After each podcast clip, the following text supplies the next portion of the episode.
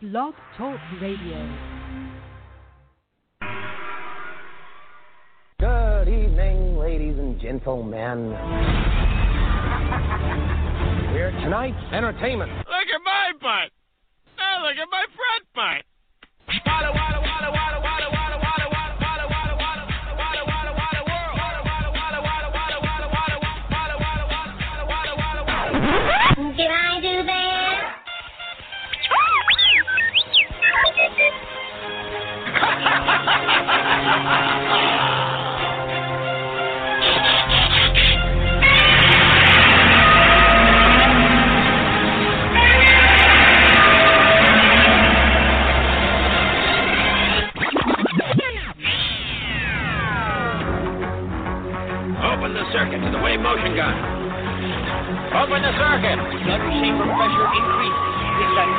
All the ship's energy is now in the wave motion.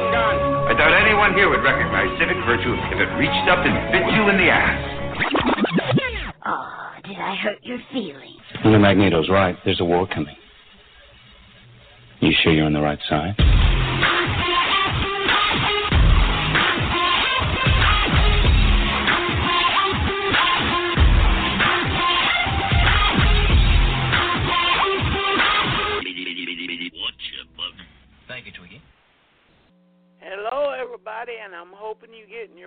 Together this holiday season. But and sincerely, fuck you, 2019.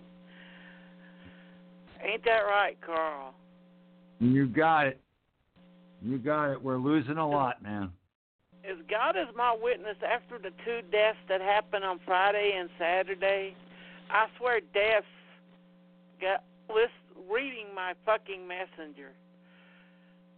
We were like, yeah, we're going to do this. And we're like, well, we got two. Hope to God it ain't three. And Death's like, oh, motherfucker, just uh, so wait, motherfucker, just just, just wait.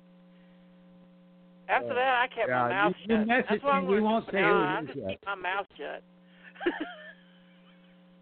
But but yeah, you messaged me. On, oh shit.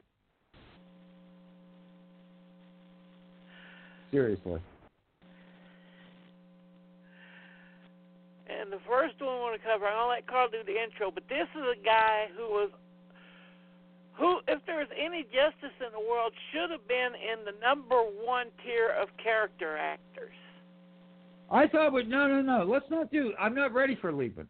Oh, okay. We were gonna do. We were gonna do Carol Spinney first. Okay, yeah, Carol Spinney. As we all know, there's a great documentary on him on YouTube, and I mean on, uh, well, I forget Netflix or Amazon, but there's a great documentary on him. And to us kids, my generation, Generation X, we was grown up on him because there was a little show that came out in 1972 that sadly Carl has a connection to. Tell that weird story. Carl's connected to almost anything, and this one is not one of his blah blah blah stories. This is just a bizarre connection. So it was actually 1969, I think, is when Sesame Street started. I, I have to check it.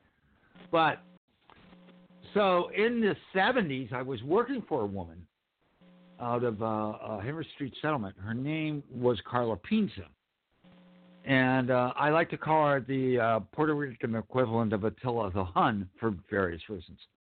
But I found out through working for her and also checking and, and that she was actually hired to do the first season of Sesame Street. And uh, she was a little difficult to work with, and I'm being extremely kind. I think she was fired after four episodes. And uh, uh, you can't find that first season. But but yeah, she was actually on Sesame Street and had had been hired for it, and uh, didn't work out. Not surprising.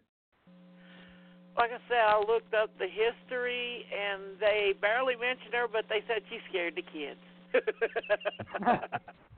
well, let me put it this way: when I was working for her, she would throw typewriters at me. I'm not fucking joking. that don't mean shit, Carl. You try picking person- up an elect- electric typewriter and throwing it. That woman was scary. No, Still Carl. like her, but she was scary. How many people do we know that wouldn't throw an electric typewriter at you if we had the chance? Well, if they're female, like every damn one I know. Except for Jeannie, she'd just grab her leg and bash you with it. But oh no, Chidi wouldn't do that. Chidi likes me. Yeah, I but taught her well. you would. That's what I'm saying. She wouldn't throw a typewriter. She'd just whack you with the leg. no, that's true. In fact, I think she's actually done that, hasn't she?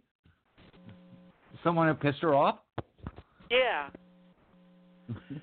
But one of the first players to come on there was he did two characters on there. One who started out as a Brown character, who they refined a little bit through the years, and the one that never did and still hasn't changed is Big Bird, and that's Carol Spinney. He was Big Bird until when did he retire? About the 2000s or was it the 01? 2015. But even after that, he was doing uh, uh, uh, like Kimmel and, and things like that after 2015. Yeah. You know, he did like He- Portlandia. He did uh, Saturday Night Live. Uh, Yeah. He did Sesame Sesame Street was 1969 to 2018 for him. Yeah. He really couldn't. uh He it wasn't that he he got sick, but he just couldn't do the day to day work anymore. Right. He still did the voicing though. Up until Yeah. 2018, he did the voices. You know what the best He episode was, and I, even I watched this. It was uh the day he retired. Right. It showed him standing next to Big Bird and Oscar the Grouch and talking to each other. Mhm. Yep. And that's what I'm talking about. The brown one was Oscar the Grouch. I mean, most kids are like, "Oh, Big Bird, oh Grover." I'm like, "Give me Cookie Monster and Oscar the Grouch." Yeah. Yeah. Uh, I I'm a little older than you, so this wasn't. You know, I was too old. At, at, in 1969, I was 11 years old, Yeah. so I wasn't a target audience when it first Still, came you out. loved Oscar because he was an asshole like us. Well, well, well. The thing is, I I grew up with Captain Kangaroo, Romper Room. Uh, I Yeah. even remember a Well, I Captain grew up with. Romper Room too. Remember, it didn't. Captain Kangaroo didn't end about 80, I think, late yeah, 70s. 84, 85. You know, uh, but the romper room that you grew up with was a different romper room than I grew up That with. was my sister. different host. Different That was my sister's show, Romper Room, where they had all the toys and all that. hmm Romper Room was the first show to really exist to sell toys. hmm Well, I'll tell you Even something. though when I was a kid, it was the toy still was around, but the show wasn't. hmm But I'll, I'll tell you something. Even though I wasn't the audience, I would run across, you know, uh, um, Sesame Street and just, you know, it was really cool. And of course, you know, the Muppets had been around. I mean, Jim Henson had had done the Jimmy Dean show with Rowlf and that, so I knew, you know, Yeah. the characters. And, And uh, so, you know, if I ran across it, I would watch it for a little bit. I'd get a little bored. Uh, uh, Kermit and of course, then when went, yeah, yeah, because you know, I mean, at this point, I'm in my in mid-teens to even early 20s. If I was churning channels and I saw a little bit of it, fine. But you know what? The thing is, Big Bird and Oscar the Grouch were such iconic characters. I mean, who wouldn't love Big Bird? Serious, if you didn't love Big Bird, something is definitely wrong with you. Yeah. But but for me, Oscar the Grouch was like Oscar and Grover. I just Oh, loved the God, two. Oscar. Oscar had one of my favorite lines ever. What? This little this little girl this little girl mother come up to me and said, "Would you say I'm pretty?" No, I never say you ugly. Why? 'Cause you think I'm pretty? No, because why should I state the obvious?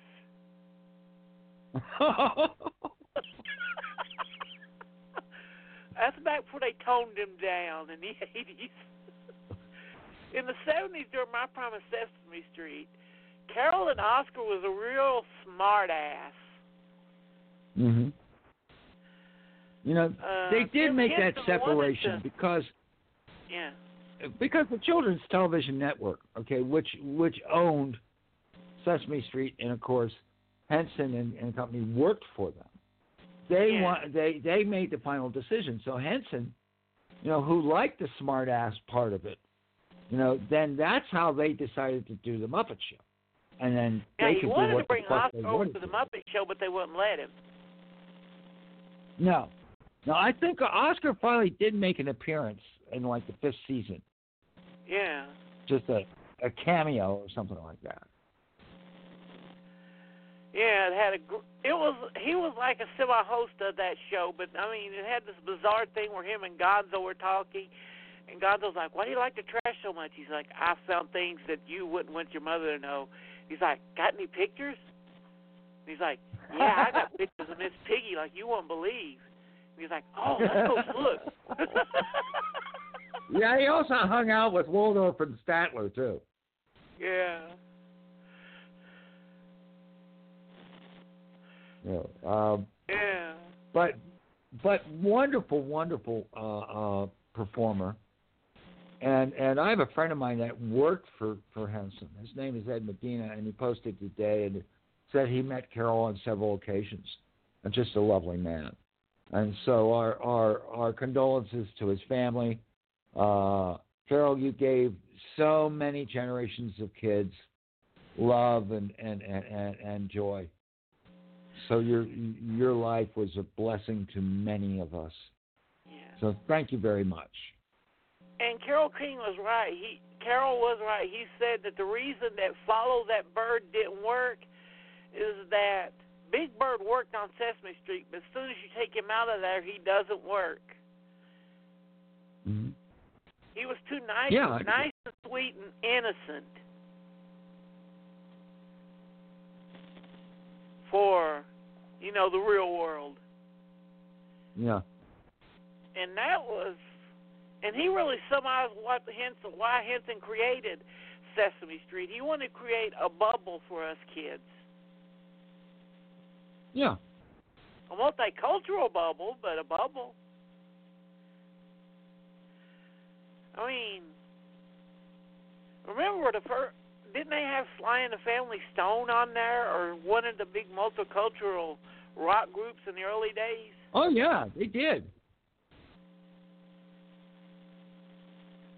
Much like like uh, uh much like uh Mr. Rogers, they always pushed multiculturalism and and and uh that eh, yeah, no question. And it was a New York show. Remember remember this, one of the main people was Roscoe Black. Yeah. uh, from the get go.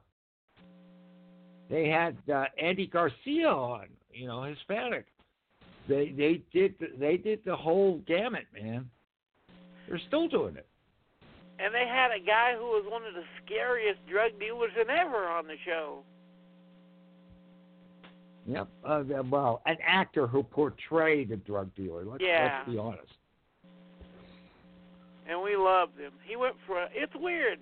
He went from uh Sanford and Son he went from Sesame Street to Sanford and Son to the electric company to deep cover. Yep. Yep. And by the way, just, for those that listened to my story at the beginning, if you wonder who Carla Pinza is, just pick up a, a, a, copy or find it on streaming. The Believers, the John Schlesinger film with Martin Sheen. She plays Remember the uh, uh, John, uh, Ship Factory put it out last year. This year to be yeah, exact. but but but uh, she plays the uh, uh, the Hispanic uh, uh, maid, who is the good Santeria person. Which oh, is scary she because she wasn't good. I remember priestess. her. Yeah. Anyway, so I just wanted to say. No wonder that. I liked her. She was already throwing shit and cursing you before I even met you. oh man, I got story. That's a whole different thing. We'll be talking about that later. I have Yeah. stories and stories. But yeah, I mean, after he quit for 26, we was expecting this, but it's still a blow. It's like part of our childhood is missing. Oh, absolutely. Absolutely. That's probably why us Gen Xers are so mellow nowadays, because we were raised right. Who taught us Gen Xers? Oh, Mr. Rogers, uh, Captain Kangaroo, the Electric Company, Sesame Street. We were taught right. Yeah. Oh, absolutely. And it was weird that it was the 70s where they created all these safe, real safe places or bubbles. And it's what they should be, not what they want nowadays. hmm Silly, goofy, friendly, where you can just go there and wave your arms and go and act like a doofus. Right. And then you put on your adult clothes, your serious clothes, and go back in the real world again.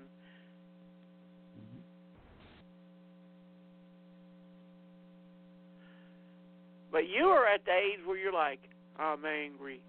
And then you went to the movies, they're angry. And then you went to the real world, we're all freaking angry. Oh, we're pissed. Yeah. Absolutely. And then the ones who are pissed off generation after you were like, You mean we can make money? Oh, and that's when things went whoosh down the toilet. But our second guy, he definitely came from the 70s. Right, Carl?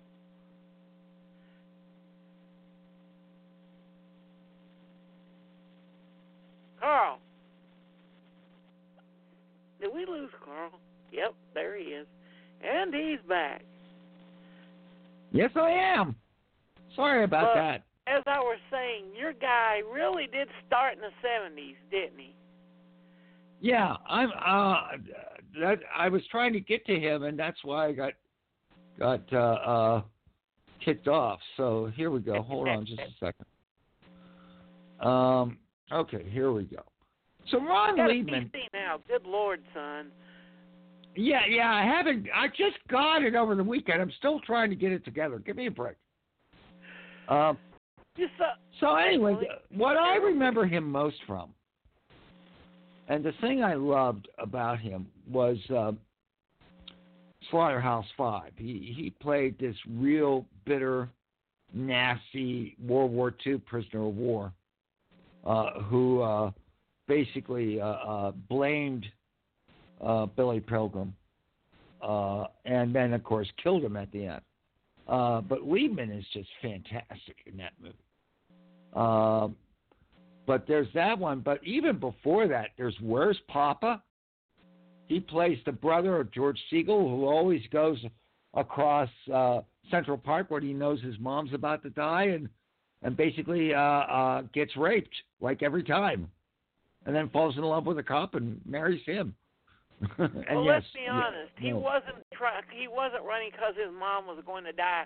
He was running because he knows George Segal was going to murder her. yeah, that's true. Let's really stop. Man, Where's Poppa? If you think that most movies are on PC, I mean, it just kind of saddens me. Everyone's everyone puts on a list. What's the number one on PC comedy of the '70s? Oh, I know, Blazing Saddles. And I'm like, I haven't seen Where's Poppa. Oh, there, there's, there's more than that. There's Cry Uncle. There's a bunch of them, Yeah. man. But Where's Poppa may be the one that was purpose most purposely designed to piss everybody off. And that's yeah, just counting basically the story, the story of it. I was telling you the story. So, so Mel Brooks and Carl Reiner are, are very close friends, and still are to this day. And and, and Mel Brooks brought out the producers, and so, so so Carl Reiner says, okay, he's going to be that tasteless. I'm going to even be more tasteless. Found this novel called Where's Poppa by Robert Klane bought bought it, had Klane come in and do the, the, the, the screenplay, and it is extremely tasteless and it's wonderful. I love it. I love it stars George Segal is this guy who's taking care of his elderly mother, and his elderly mother does everything she can to embarrass him. Mhm. Like the famous scene where she take where he takes his what date home, and his mother pulls his pants down and kisses him right on the ass and says, "Look at the size of his schmeckle. He's gonna be a good lover for you." And of course, the mother is Ruth Gordon, who who just didn't care at that point. She's Yeah. so wonderful in so many movies in that era. You know, uh, of course, Harold and Maude being another one. Uh, but you know, you talk about three films. His first real three films was Where's Poppa? I I mentioned Slaughterhouse Five, which was number three, but number two is The Hot Rock, which is a hell of a movie, and he's really good yeah, in it very too. understated. That movie got shit because fans of the book series were pissed off that they put Robert Redford as the star. Right. Because if you read the book, it's more of a Robert Forster type of guy than a Robert Right, Redford. exactly. But it's still one hell of a heist movie. It's a great heist movie, and, and, and again, Leibman does a great job. You know, I mean, I mean, okay, so here you have Ron Leibman, three films, knocks it out of the park, and then what happens? Well, actually, two movies come up. Um, your three minutes are up, which I don't know if you've ever seen that. Have you seen that? No, I know the title.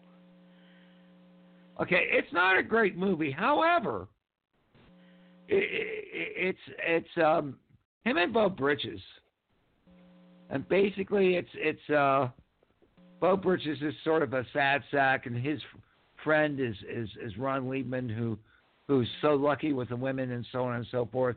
They take a trip together. It's sort of like a precursor to Sideways.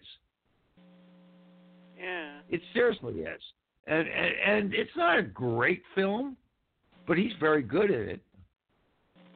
And then after that, you've got Super Cops. Now you should know this one. Yeah, the one based on the two real New York cops, Batman and Robin. Exactly.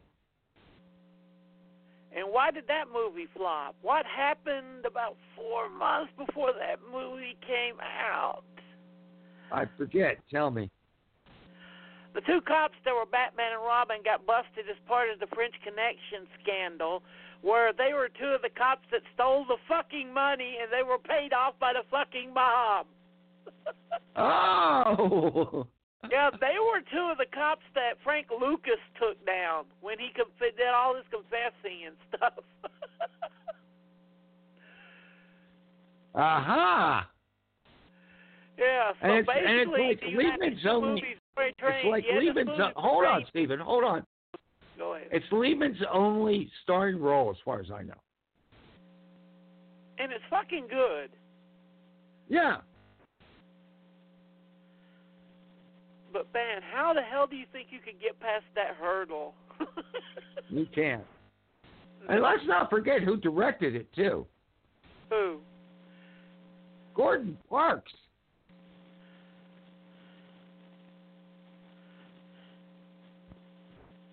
You know, Shaft. Uh, I think the story is it was Lieberman and other guys said they were on the promotional trail for this movie, and he Right. said all of a sudden they were in the net hotel room waiting for Parks to come in. Then all of a sudden all they heard was "fuck, shit, son of a bitch, son of a bitch." okay. And then they would come in there, and he was mad. Parks was mad. He's like, "What's wrong? Our two fucking hero cops in the movie just got fucking busted for drug dealing and being mob informants and stealing money." And they're Oh. like, "Fuck." yep.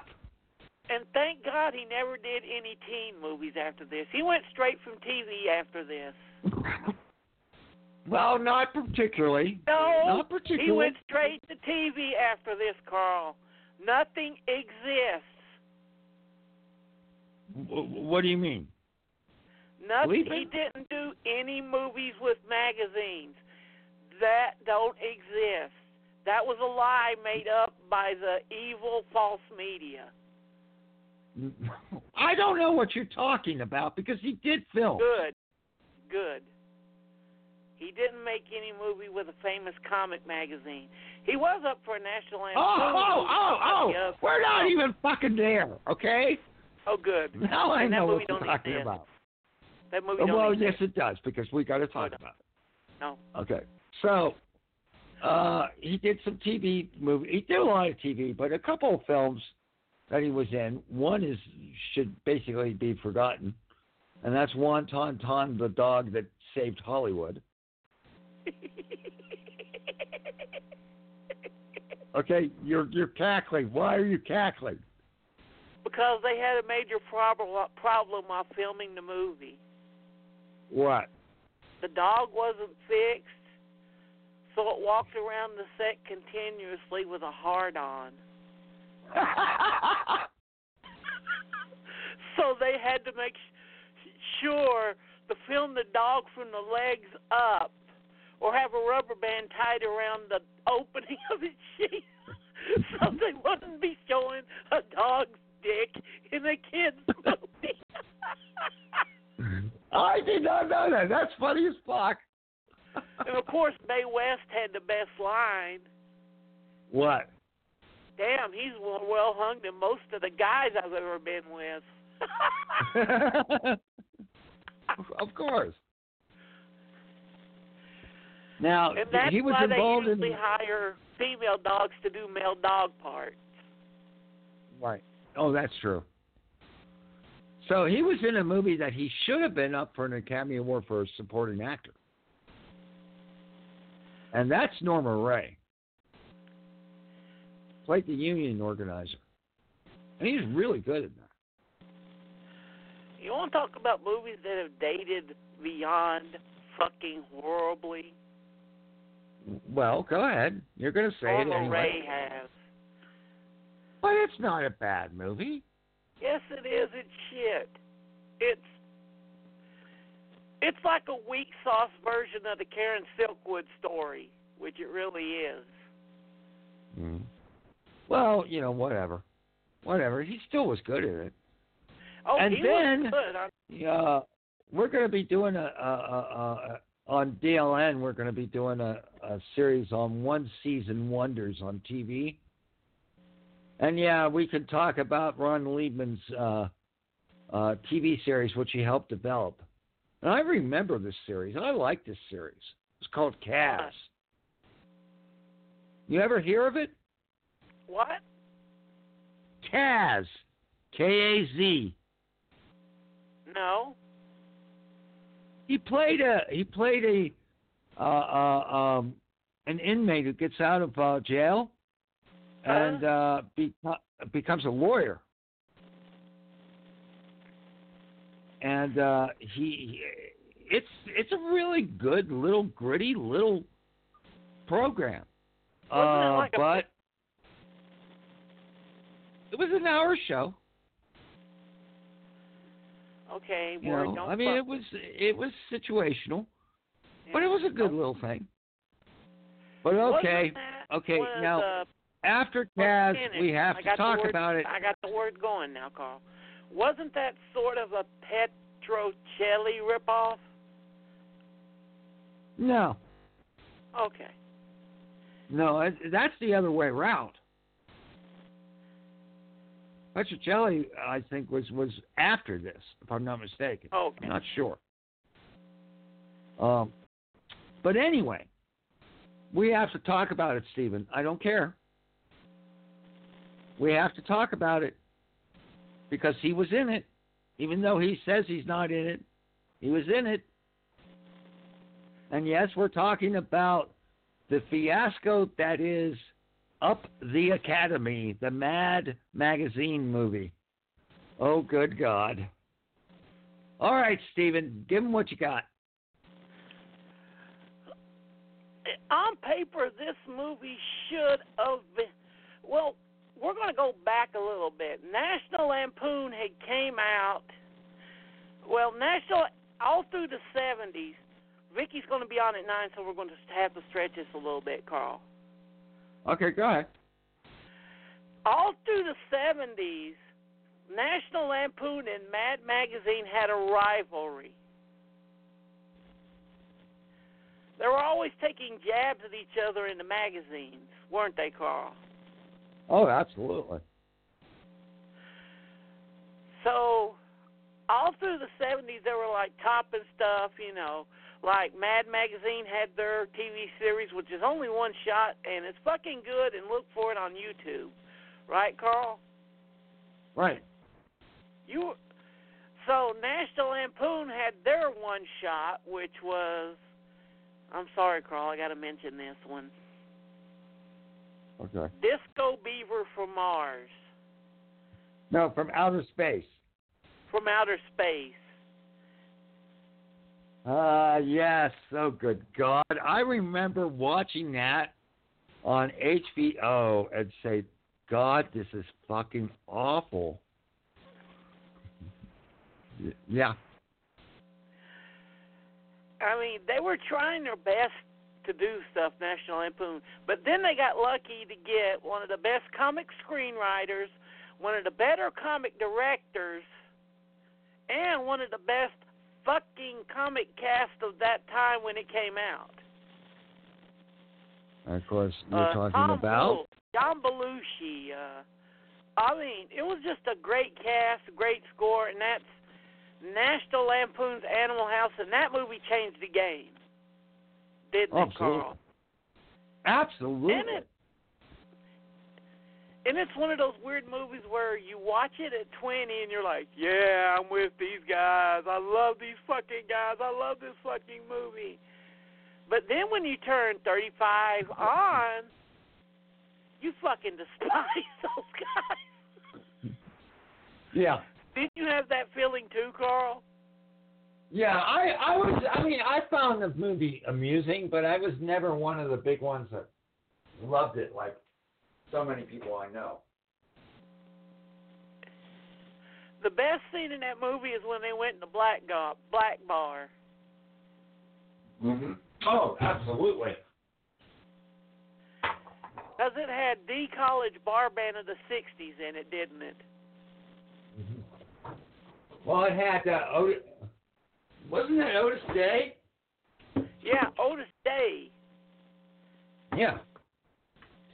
One of is like Otis Day, and they tried to get Dave Clark in the Hot Nuts, but for some reason they had broken up at the time and they weren't Yeah. in one of their periods. But that movie Right. was a giant box office hit, so didn't William Gaines mention that in his interview when he talked to him? How he was like, "Well, if National Lampoon could do it, we could do it."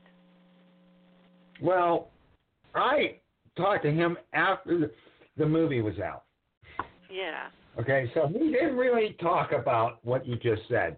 He was like so pissed off about how it was done, and so on and so forth. Yeah. I mean, they hired Robert Downey Jr. to direct this, and he was one of Robert the Downey best Senior, senior. senior, senior. And he was one of the best comic directors of the 70s and meanest. Yeah, so, and- and, what you know, would you Putney expect? What? Putney Yeah, Swope, Swope. Greaser's Palace, really anti-establishment. And on paper, that looks fucking beautiful. Mm-hmm. What movie were you expecting when you? Well, when I saw it, I thought, okay, this is going to be great because I knew I knew who Robert Downey Sr. was. I knew that it was going to be, you know, you had Ron Weidman who was in Where's Poppa. You had all this stuff. I thought this is going to be like great, and was like the biggest piece of shit I've seen. And you could tell that it was fucked with sometimes you you get you get a situation where you just know the movie is a mess because someone in in, in the upper echelon of the studio said, "Ah, we're not we're not going to let them do what they want to do." And you they wanted Warner Brothers wanted another Animal House, and Robert Downey Jr. and Gaines wanted an anarchy film like a Robert Downey Jr. film. Yeah. And by the time it came out, William Gaines took his left. The, he was contractually forced to leave the Mad Magazine name on it, but you can Mhm. bet goddamn well he took his name off of it. Well, there are three cuts to the movie. There's Yeah. the theatrical cut, which I saw. There is the H the the uh, VHS cut, which cuts out Gain gains, and I think it cuts out um, the writer too. And by the way, that's who was one of the writers of Who? this? Robert Klane. Where's Oh, fucking Poppa? And don't forget, Took there were two or three cameos of uh, Alfred E. Neuman that they cut out, Right. Mm-hmm. which makes the ending know, make no sense. You know, and then the third cut is the one where Leibman cuts, you know, his credit out too. And I think in that Really? cut, That when it comes to the character, it says, "Hold on," it says uh, the character and his and, and and the actor's name is "Fuck You." yeah, that was a VHS cut. That one goes for a lot nowadays. but let's be honest, Leibman is fucking great in that movie. If anybody says anything from that movie, it's Leibman. Yeah. And I mean, and you know, you, you mentioned this, but I actually talked to William Gaines in 1981. Uh, he was on a TV show. I just moved to New York. He was on a radio show, WBAI, and I was listening. And I called in and I asked him, what the hell happened? And now BAI at the time, uh, they had to cut out some of the language, but the first thing he said is, "It's a piece of shit, and they fucked it up." The studio fucked me. yeah. It's sad that he didn't write about that in his book when he finally wrote his autobiography. Oh man, he didn't want to. It, it was really painful for him. It's one They thing did he did say. He said what they it. did that was uh, was, it was ahead. so painful. He'll never do film again, and he never did. No. I mean, really, there's in the two-page ad for this. There's like one guy with a T-shirt and a big collage. It says "Fuck you, Warner Brothers." Mm-hmm. And what other movie used that exact same T-shirt design, Carl? Design, Carl? Mm. Gremlins too. Yeah. but yeah, Lieberman is great. I mean, if you anyone ever talks about the movie, they just remember going, "Do it again." What? Do it again? And of course, Tom Poston is fucking great in it. yeah.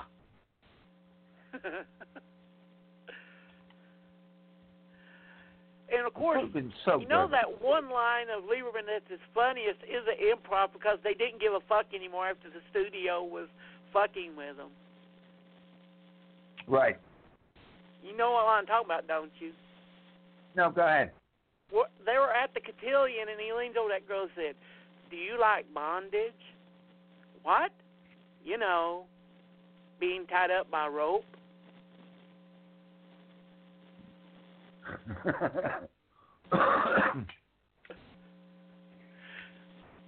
Yeah, they did that as sort of a fuck you to the studio, and it was a complete improvisation from him. If you look at the girl's face, you could tell that she didn't expect him to say that. Well, you know, the thing about it is he was a theater actor, and you could tell by the choices he made that he wanted to do things off the. You know, you know the other thing he was in. Me forget this. Now, not a great movie. Okay, Zorro the Gay Blade. But he fucking played Esteban, who was the main villain. He Yeah. was wonderful.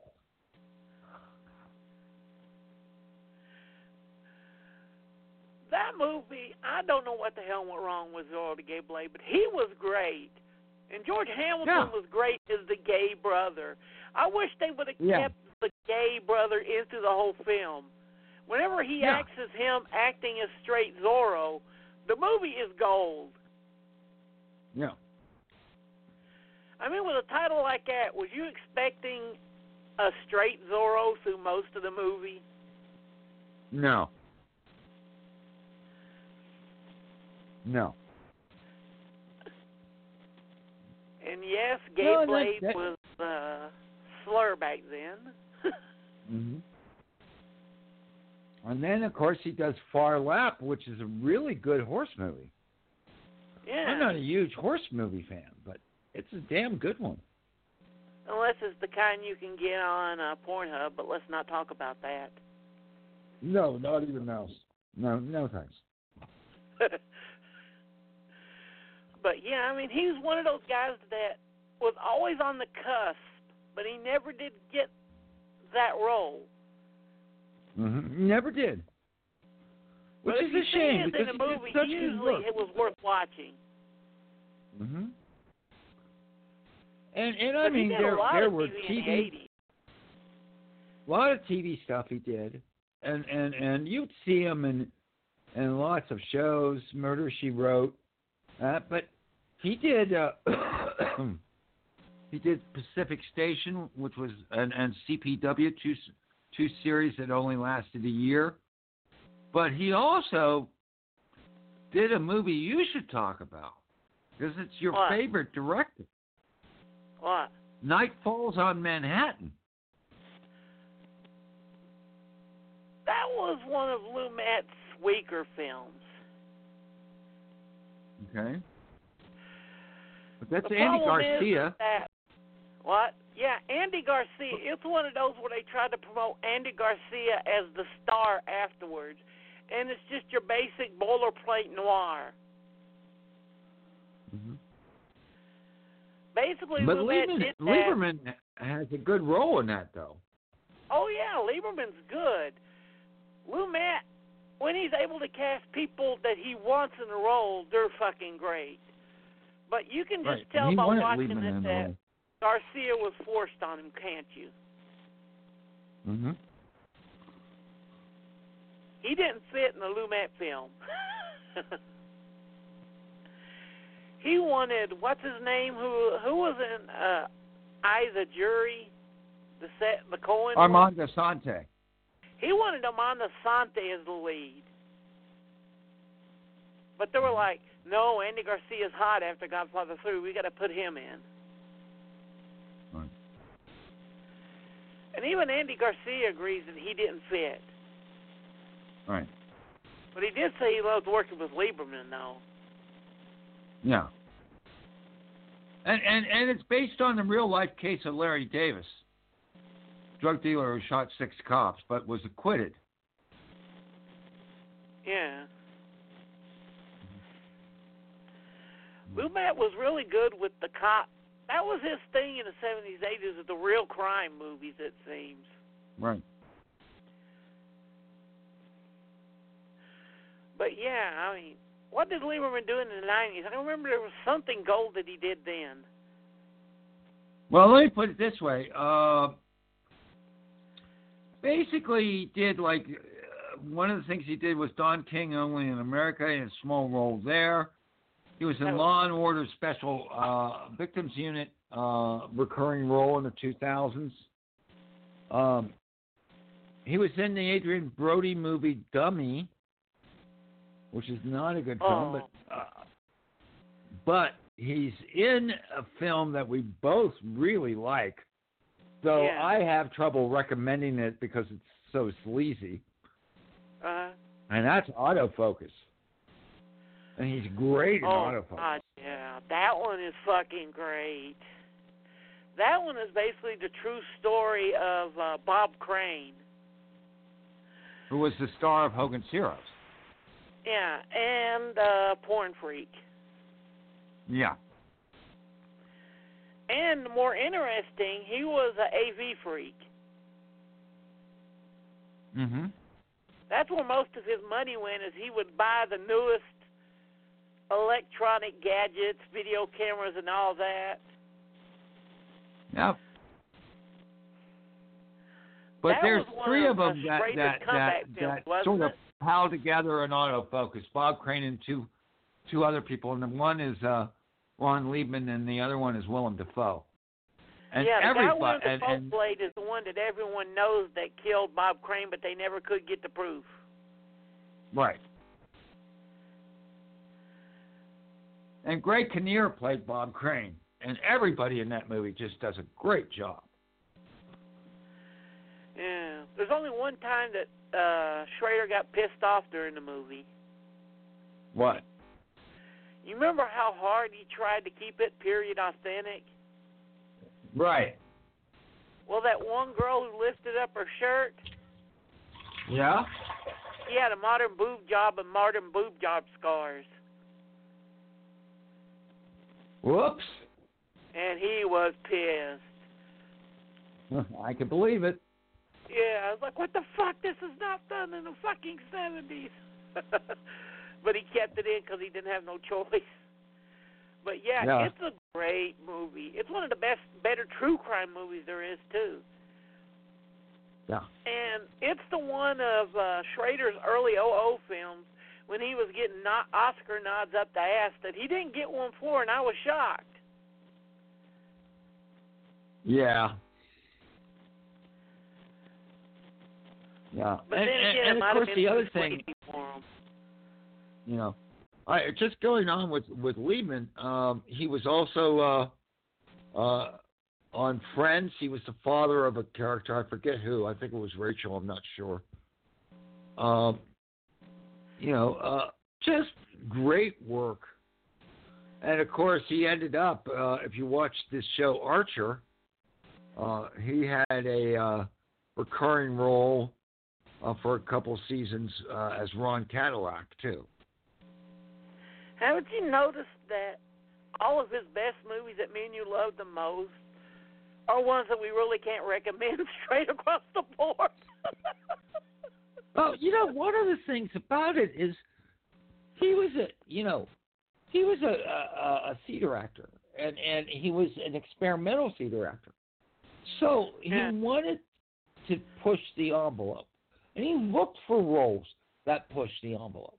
Now, you and I were talking. The only other person we can really like put in the same level as what Ron Leibman is, if you know who Tony Lo Bianco is. yeah. Because He was like on the like Leibman, third level never of got the uh, real push, which is unfortunate.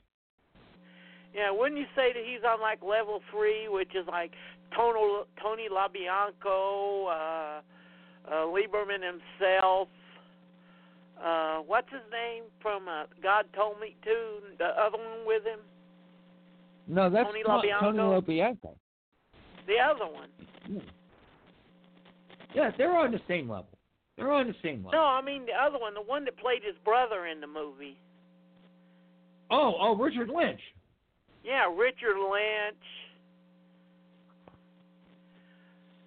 Just guys that were great, but because they never had the ability to do normal. Peter Falk too.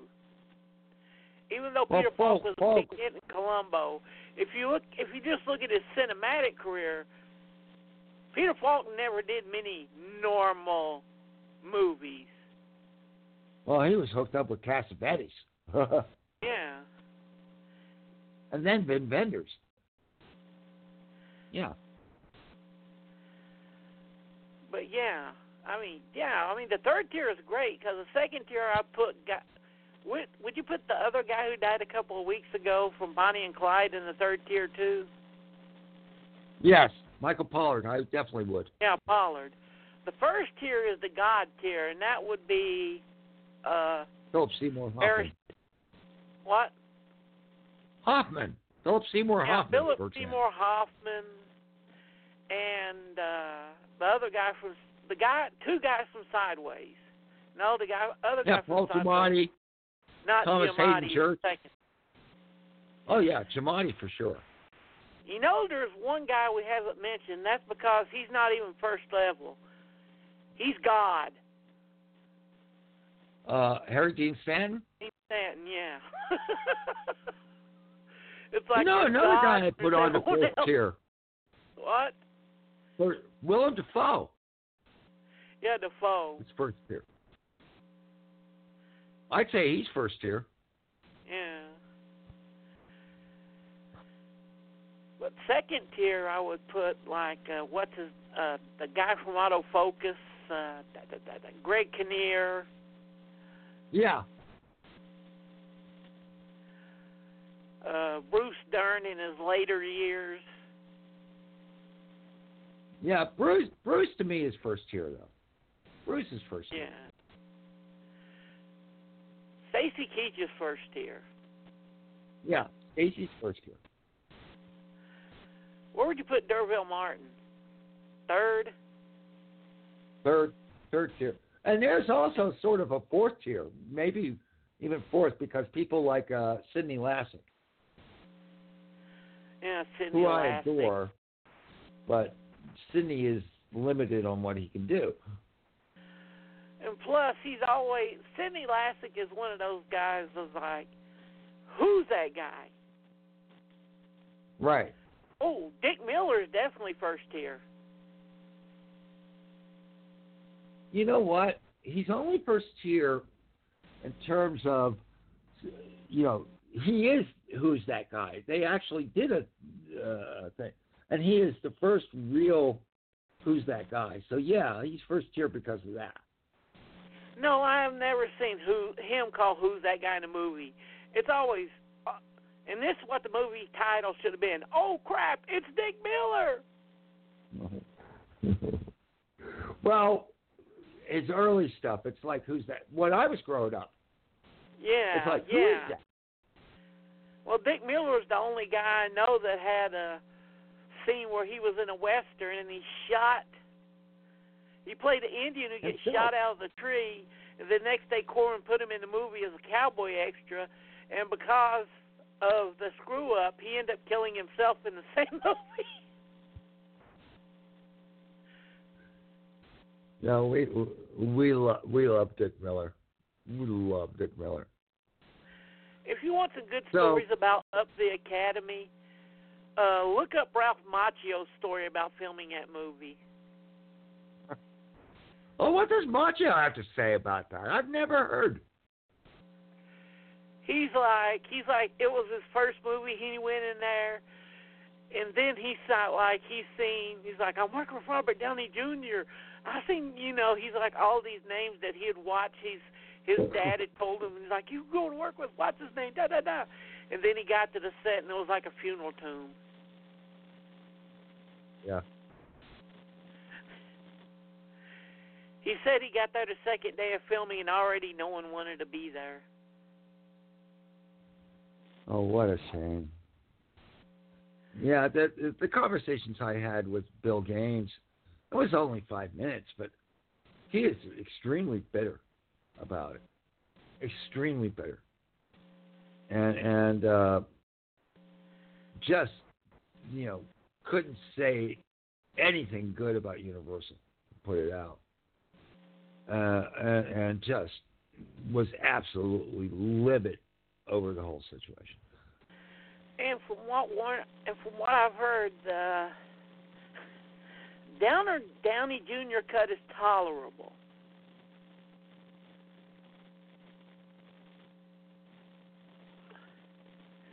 Which means it's shit, but it ain't a total piece of shit.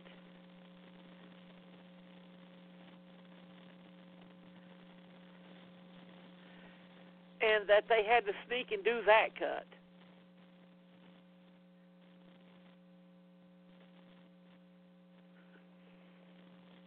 And we lost Carl again. He'll be back in a second.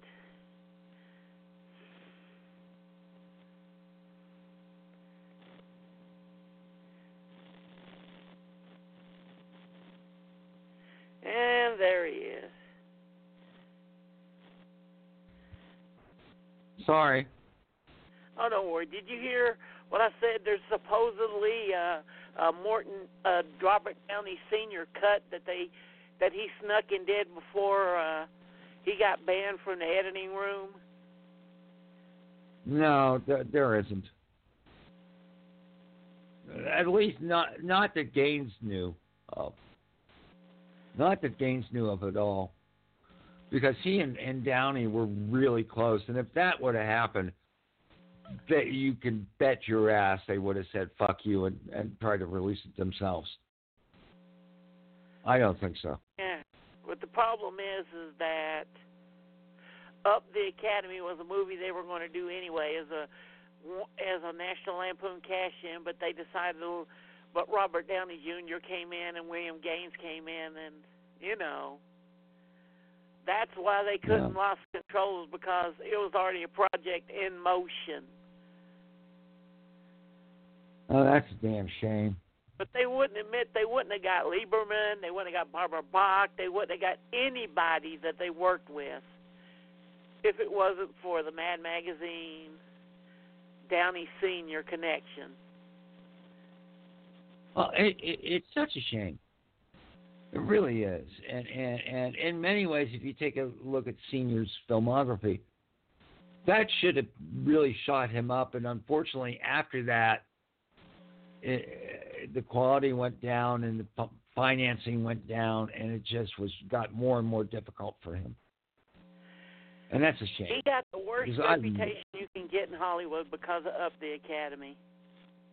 Yeah. Difficult to work with. Yep.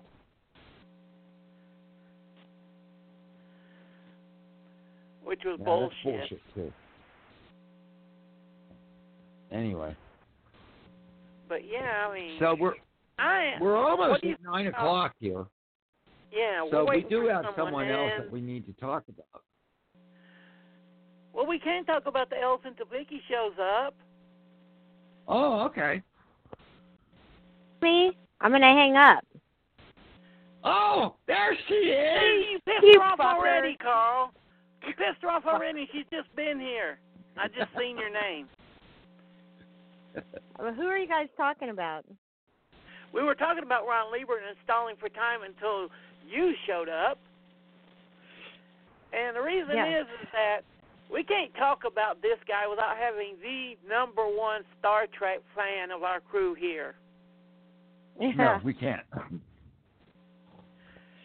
And the third one came last night, was it? Yeah, it was last night. It was right after I did my show at nine o'clock, and I got off and I seen say his name, Carl, because I always screw it up. René Auberjonois. Yeah, and the first thing I said is we got to have Vicky on here. Right. Because Well, how how um, was character, Car- Vicky, and now you take it. Huh? What? How beloved was his Deep Star, Star Trek Deep Space Nine character? Oh God. um. Really, like second only to Sisko. You know. He's like the favorite character, except for Commander Sisko, Captain Sisko, whatever he was. Yeah. I mean, it's wild where he got to, and then he was Odo. I think he was surprised the first time he went to a Star Trek convention how loved he was.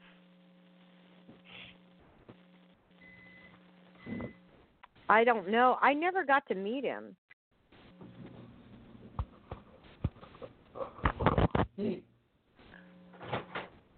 Well, it's weird. You No, never course- really have seen much of a Star Trek Deep Space Nine presence at the conventions, have you?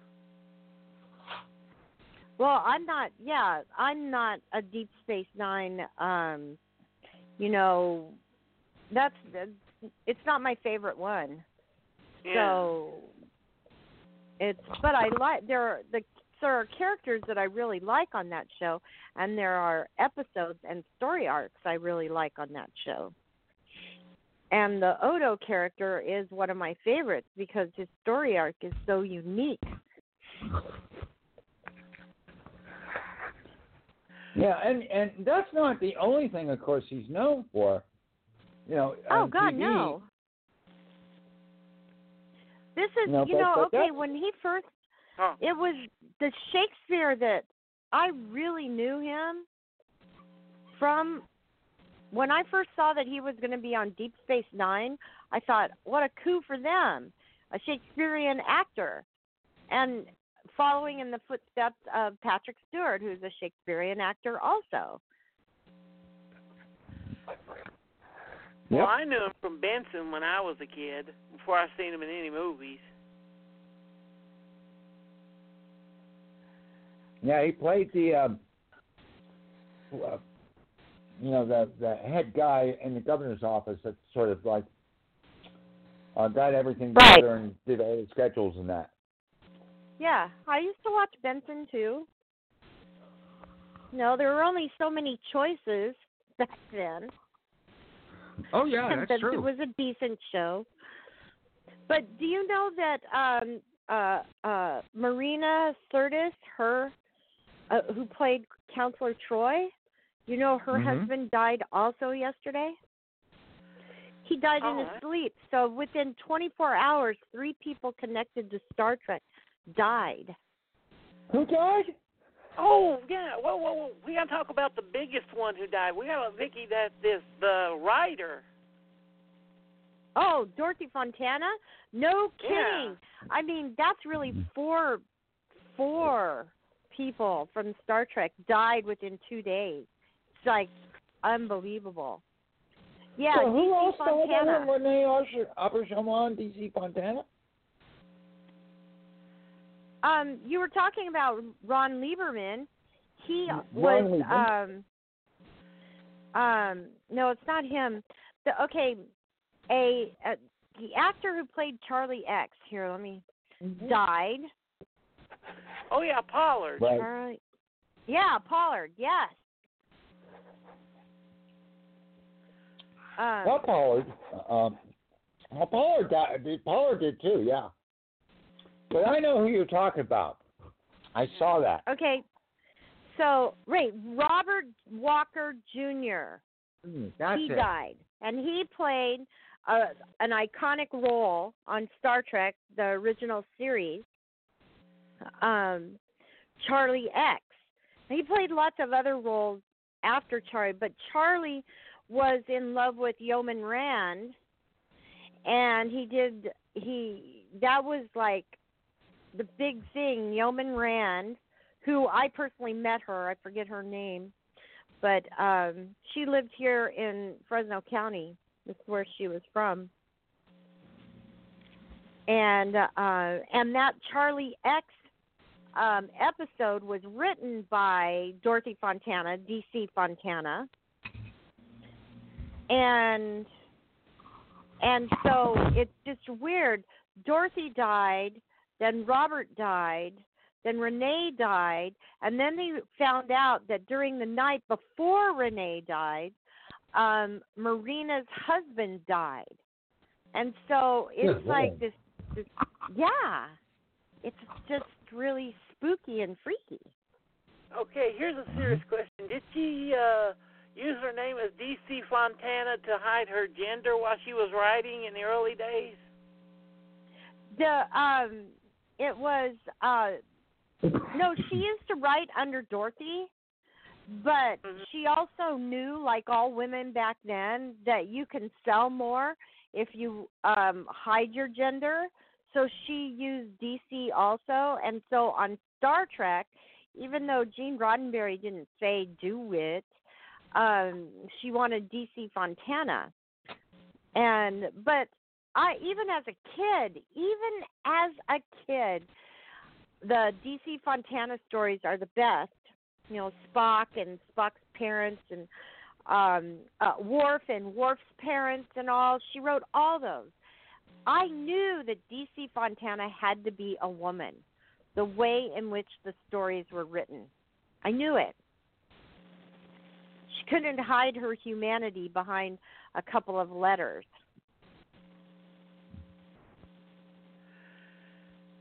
How many of the shows did she work on? Oh gosh, I don't have her.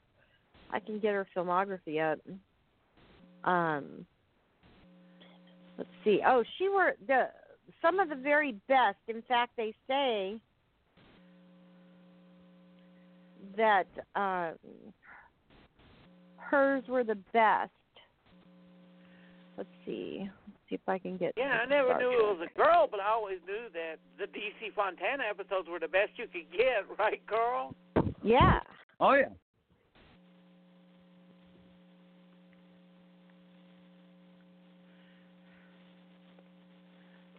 Let's see. Memory Alpha ought to tell us exactly. Um, I just don't know if she worked on Deep Space Nine or Voyager or. yeah, she worked on um, Next Generation. She worked on. She did a lot of the animated series. That was uh, and Deep Space Nine.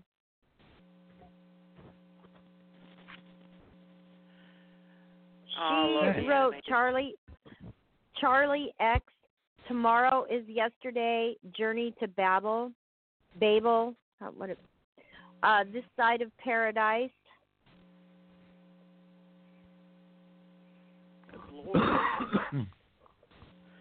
Uh, the way to Eden.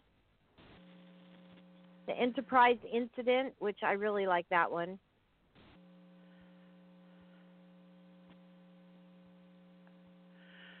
Man, you're just She- basically reading off the best episode of the original series.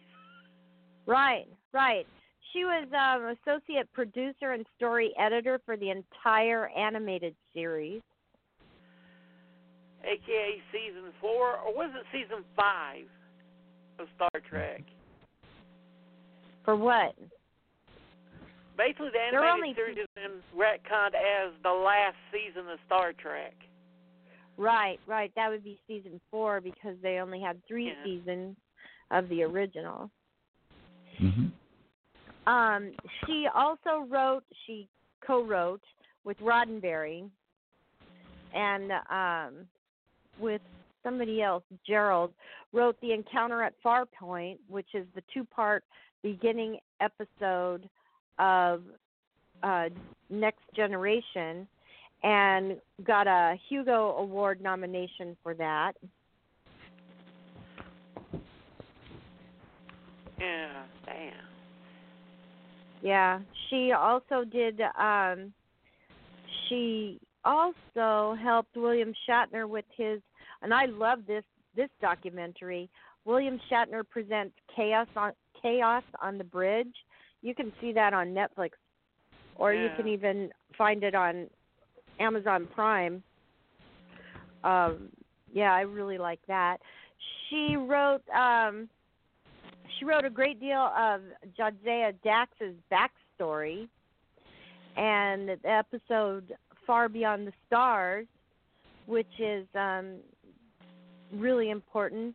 And then um, on, she also wrote a couple of episodes for the Enterprise, for Enterprise, the the um, the show with um, Captain Archer. Scott Bakula. Yeah, Scott Back. Thank you. You're welcome. So Uh, she wrote if I could backtrack a little bit, Okay, go ahead. um, or, or or we can go on with DC Fontana, but I need to get back to René Auberjonois because I've got some things to say. Well, of course. Well, yeah, we'll get back to him. Um, Okay. Just yeah, we will. you this know- is Vicky's time to strut. She ain't strutted in I months. know, I know. let her, let the peacock strut and show her feathers. and uh, yeah. Well, she also was. Um, she also worked on the TV version of Logan's Run. And um, let's see. And she did a lot of the um, stories for the video games. Star Trek um, Bridge Commander, Star Trek Legacy, Star Trek Tactical Assault. And she did um, Star Trek New Voyages. So, um, I mean, when they say that she more than anyone was responsible for Star Trek. It uh, it's really true. Is that going to be And on so they- uh, one season wonder show, Carl? Logan's Run. Um, probably not. I'm not going to mention it. It was a good show. I didn't actually see it, to be honest. Well, it was based on the continuation novels. It started right where the movie left off, not the book, with them blasting off into space, right, Vicky? Yeah. Yes. Um, I like the Questor tapes, and she worked on that also. Oh, that was. Oh, I remember that. That I like that. I remember Yeah. the Questor tape. Yeah. I always wish Didn't they would have on- kept that going. Didn't you work on that one shot, uh, the Norliss tapes too? The one with the, I don't know. Roy Thinnes. No, I don't think she did. Uh, Okay. That was a Dan Curtis thing. Yeah. That was that was Dan Curtis behind that. Oh, yeah, Dan the Curtis thing? tapes, That's something that's pretty much lost nowadays. It should come out and let people see.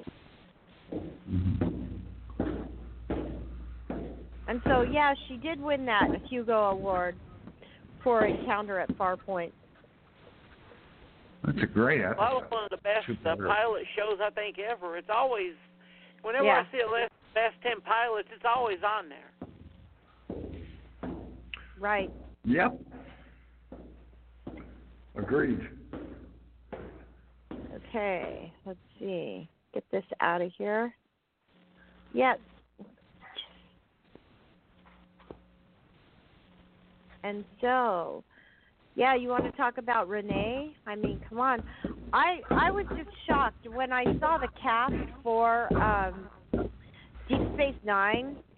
I was completely shocked. Are you walking upstairs, Carl? I'm walking downstairs. Yeah, you're downstairs. dragging a body. Uh, that's Okay, what it so- sounds like. Wait, Carl, shut up before you get in there in the echo.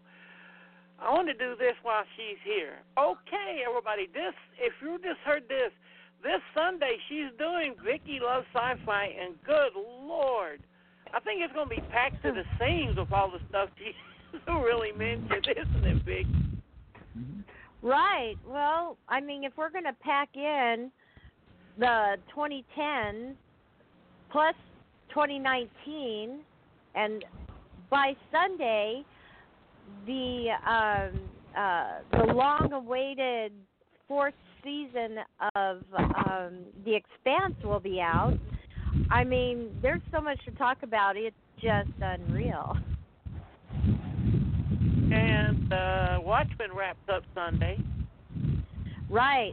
Well, that'll be oh, that'll be after the show.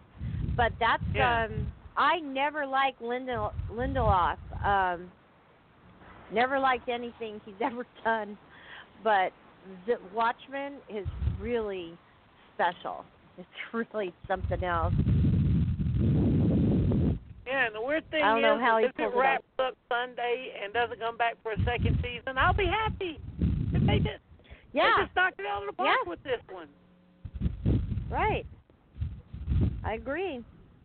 And have they rescheduled Westworld yet? Yeah, it's gonna be I think in um this like January. Oh, and that's if cool. not, then maybe spring. I can't remember. It was first going to be in January, the first announcement, and then I think they shoved it to spring, which I don't understand. I don't understand why um, um, that that sound is like distracting me. I don't understand why it's so hard to produce TV these days compared to years ago. Look at the When they used to they're do working on 24. Nowadays, most TV shows are in and out. Hey, Carl. The Yeah. wind is Oh, blowing. Right. That wind's killing us, man. Yeah, Oh, we can't hear each other. Turn it off. Okay. You don't have enough. to I'll listen. Okay. Yes, I do. If you're Sorry. I smoking, mean, just, just look at the budgets they're working with nowadays, Vicky. I mean, in the old days, look, they would remember. They would always talk about we got Star Trek done one episode in a week. right. Right. Nowadays, they're like spending like uh, just to bring up the the battle between the Ice Warrior, the Dark Warriors, and the Light Warriors. That episode alone cost like uh, five, like ten to twenty million dollars, and used like hundreds of extras. Right. Well, that's 'cause they want to produce, you know, movies for TV shows now. And I don't know if that's better because I don't like 10 episode seasons. 10 episode seasons leaves out so much character building. That's one of the don't reasons why I Watchmen is so good. Because No, Carl, don't talk yet. Can't hear Hold on, you. yeah. Yeah. That's why Watchmen is so good because they're focusing on the character building rather than Right.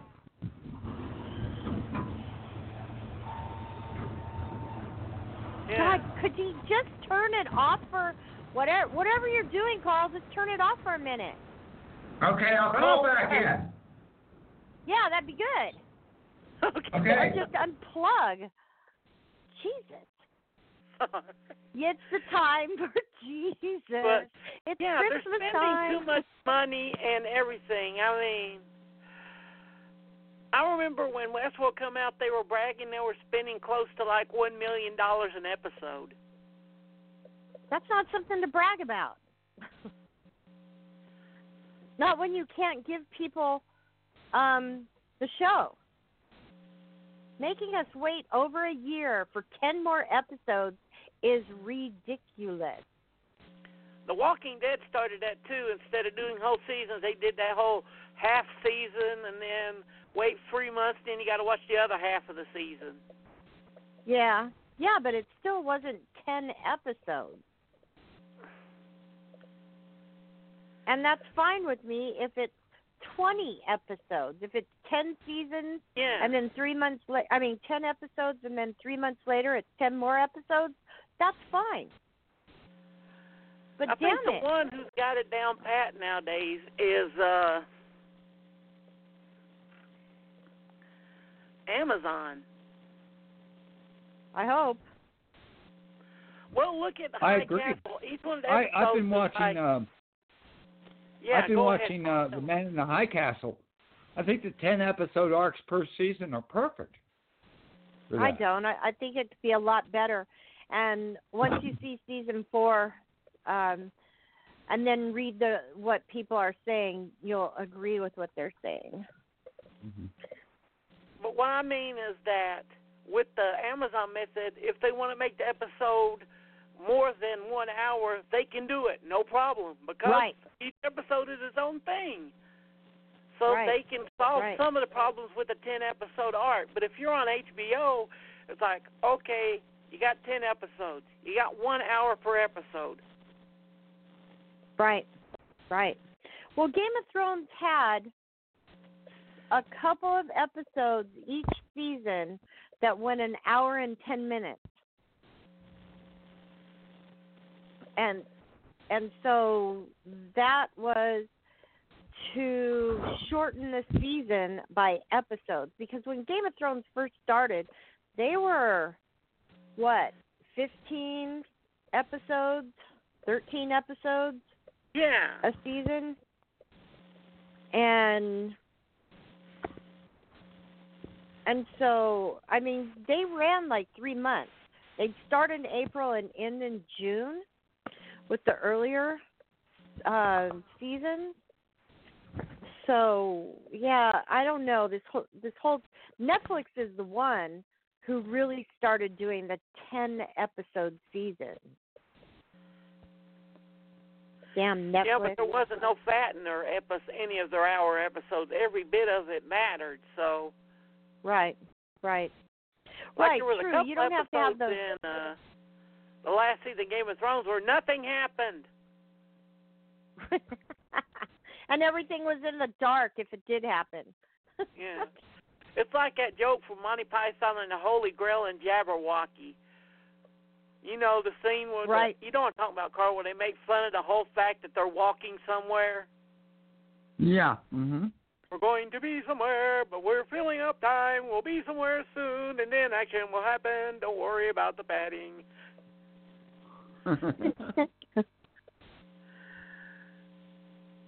But yeah, go ahead, Carl. This is his pre stuff, the stuff that Carl likes. Eh. No, just kidding. He did some great work. Go ahead, Carl. But uh, okay, get, getting back to Rene Auberjonois, uh, most people know him from Deep Space Nine. Uh, he was also on Boston Legal, which was he he was really good in that too. He was in four seasons of that, uh, and worked with was William Shatner on that show. Uh, and of course, we mentioned Benson, but where I got to know him was the first movie he ever did.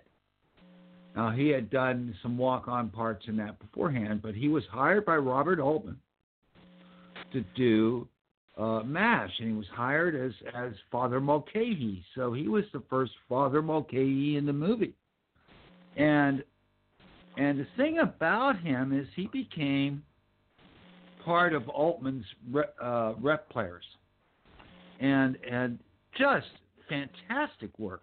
Um, if you don't know some of the the stuff that he did, uh, uh, I would say you need to see. He, of course, is in um, uh, Brewster McCloud. That's a film I love. He plays the lecturer, whereas it's this very weird comedy about um, Brewster who wants to, to to fly in the Astrodome with with handmade wings.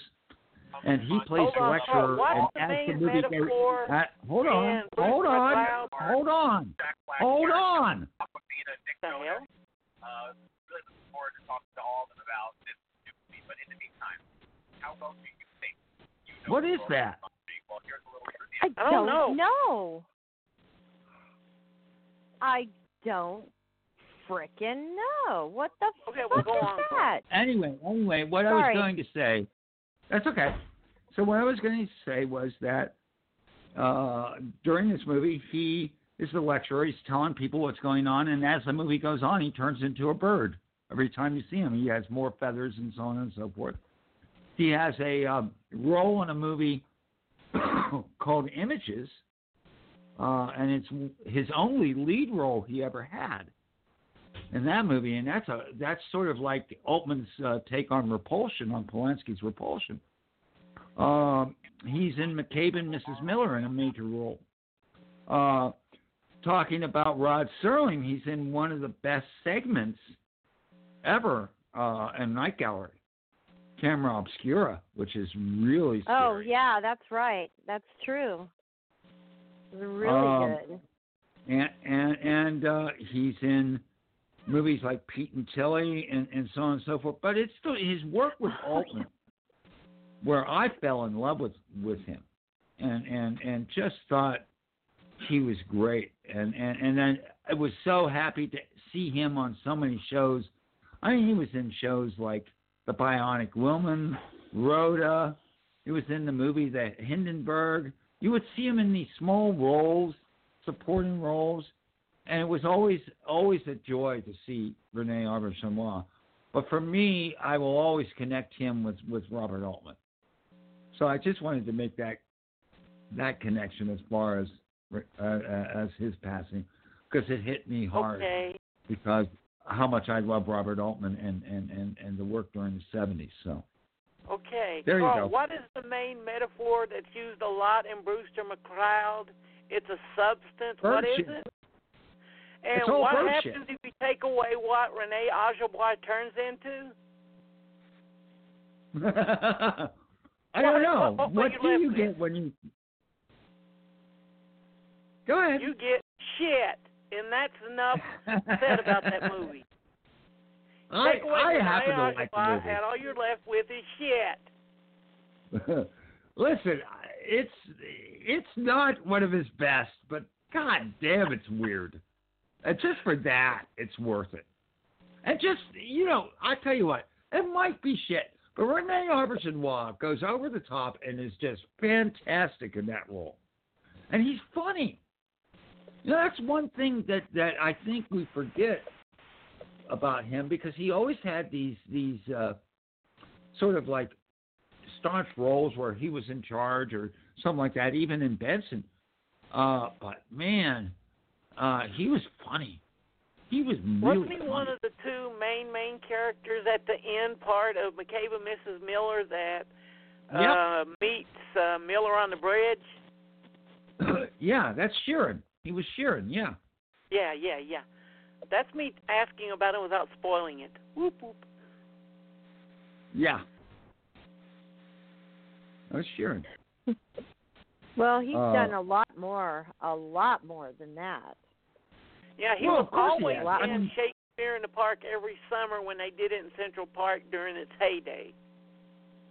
hmm Oh, another thing too. Let's not forget he had a major role in Eyes of Laura Mars too. Oh, and we're forgetting what's one of our all three of our favorites kids movies from the '80s, and it also has Christopher Lee and Jeff Bridges in it, and Mia Farrow. I don't know. The Last Unicorn. Oh, yes. Oh, He plays the skeleton who wants to get drunk on wine. Oh, let's not forget he was the chef in in Beauty and the Beast. Yeah, but he's just so great in the Last Unicorn. Oh, is that real wine? Oh. And it just shows him Yeah. like drinking it on to him. He's like, "Oh, this is premium vintage here." True. well, he did a lot of um, um, voice acting also. When you say um, the the last unicorn, he also did video games. One of my favorite video games of all time, Uncharted. He was the voice of Karl Schäfer in uh, Uncharted 2 Among Thieves. If any of you out there are Uncharted fans like I am, and if you get the deluxe edition for your PS4, you'll have Uncharted 1, 2, 3, and 4. And so you can have him, uh, his voice, Renee's voice as Karl Schäfer, which is pretty damn cool.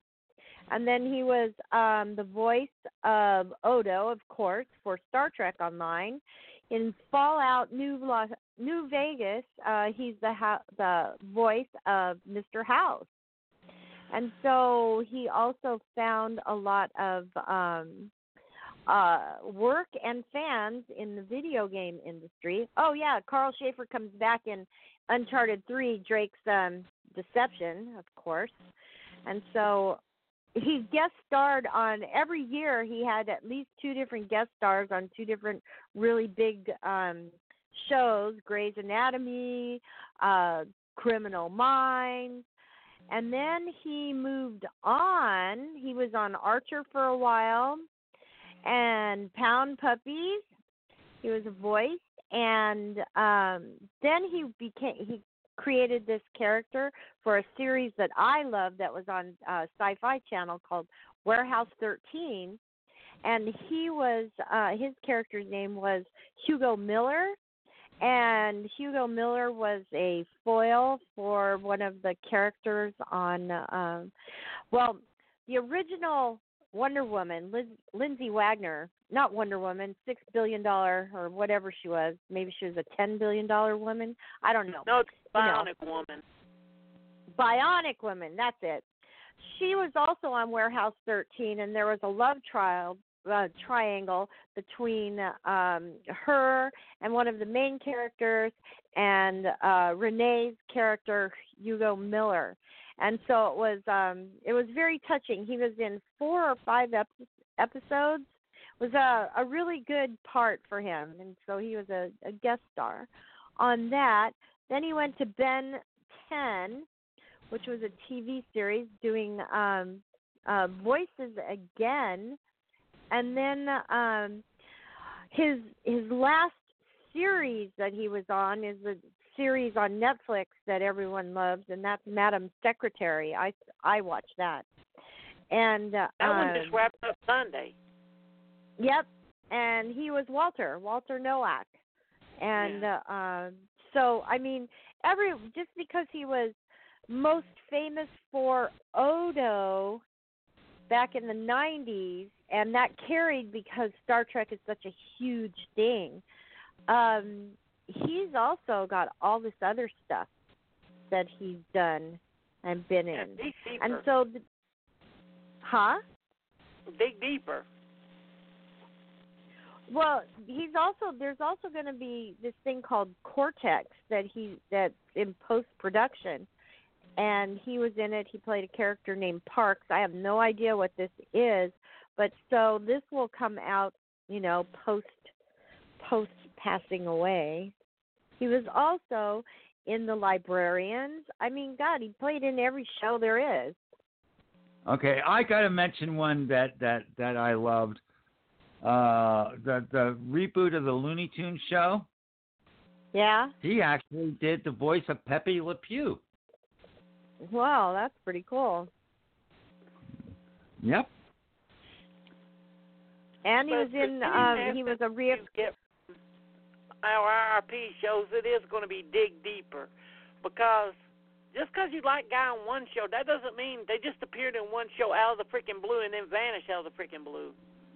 Right, No. right.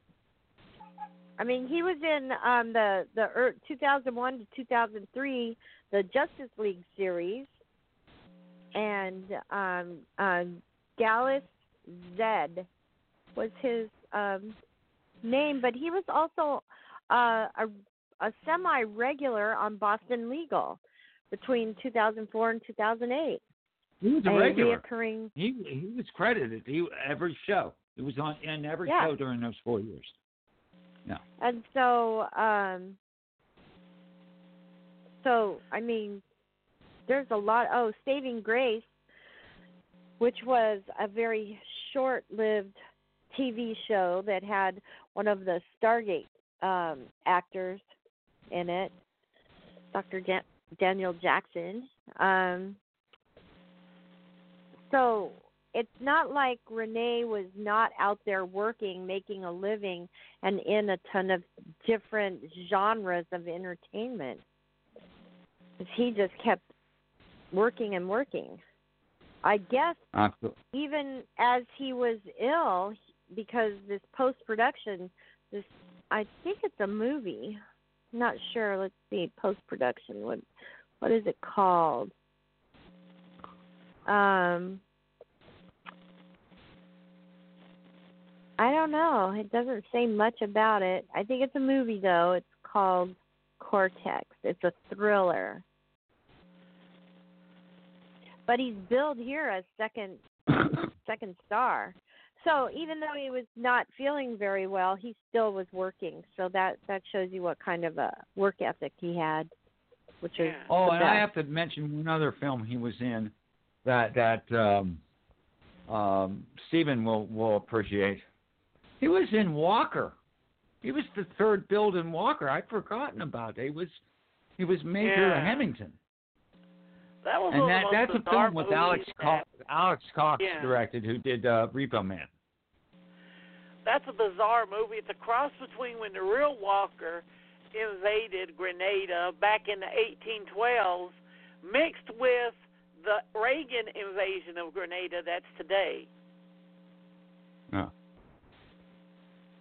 And it's just good just for the acting. The 80s preaching is dated a lot, but you got Ed Harris, uh, René, Oh, listen. Sy Richardson. You have Keith Szarabajka. You've got Sy Richardson, Peter Boyle, Marlene Matlin, uh, uh, Gerrit Graham. Yeah. Oh, yeah. It is a good movie, but it's really when Alex Cox started to go off the rails. Yeah. And to wrap things up, thank you to every one of the guys that we mentioned tonight. Especially thank you to uh, the guy who played Big Bird. I forgot his name. Caroll Spinney. Yeah, Caroll. Vicky, I grew up with him as a kid. Vicky's kid Yep. grew up with him. Oh, yep. Absolutely. He was a big chart part of all of our childhood. And Ron Yeah, Leibman he is was. those guys that we loved, but really never did get that one big chance. But Push. René, hell, I'll put him in second tier when it comes to character actors, wouldn't you, Carl? Yeah, absolutely. Absolutely. A workhorse, because you would know his name. He's not. He's definitely not a who, who's that guy. You well, would you, Vicky, Carl? Would you put him as one of the who's that guy types? Yes, I would. Yeah. I mean, Absolutely. he he's known he's known specifically for roles. If you're a Star Trek fan, you know him as Odo. If you know Benson, you know him as his character. Uh, Yeah. So you know who he is, uh, but you may not remember the name. Oh, and Carl, he told one story in an interview once. I think it's for Shock Cinema, where he walked on uh, the set of Benson, and the guy that Mhm. played the governor Right, James walked Noble. up to him and said, "You're the son of a bitch who killed so and so in that movie in the '70s." That's me trying to. Okay, screw spoilers. You're that son of a bitch who killed Warren Beatty and McCabe and Mrs. Miller, aren't you?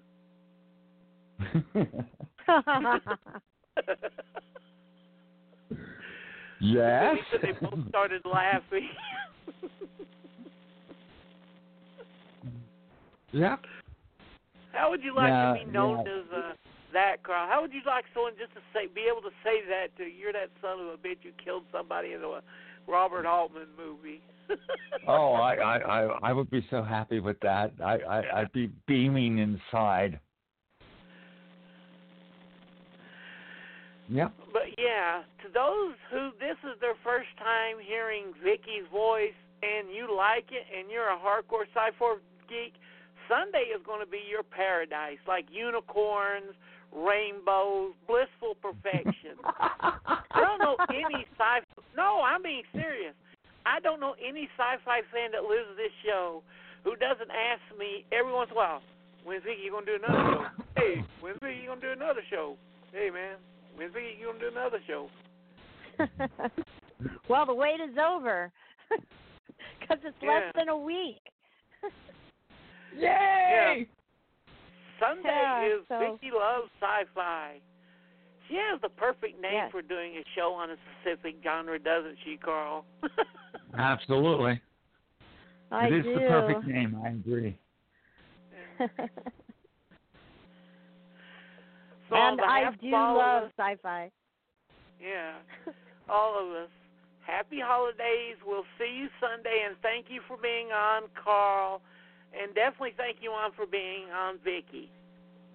You're welcome. And we'll see. You, we'll see. Well, I'll see you on Friday when me and uh, well, when we do Friday the Thirteenth Part Three.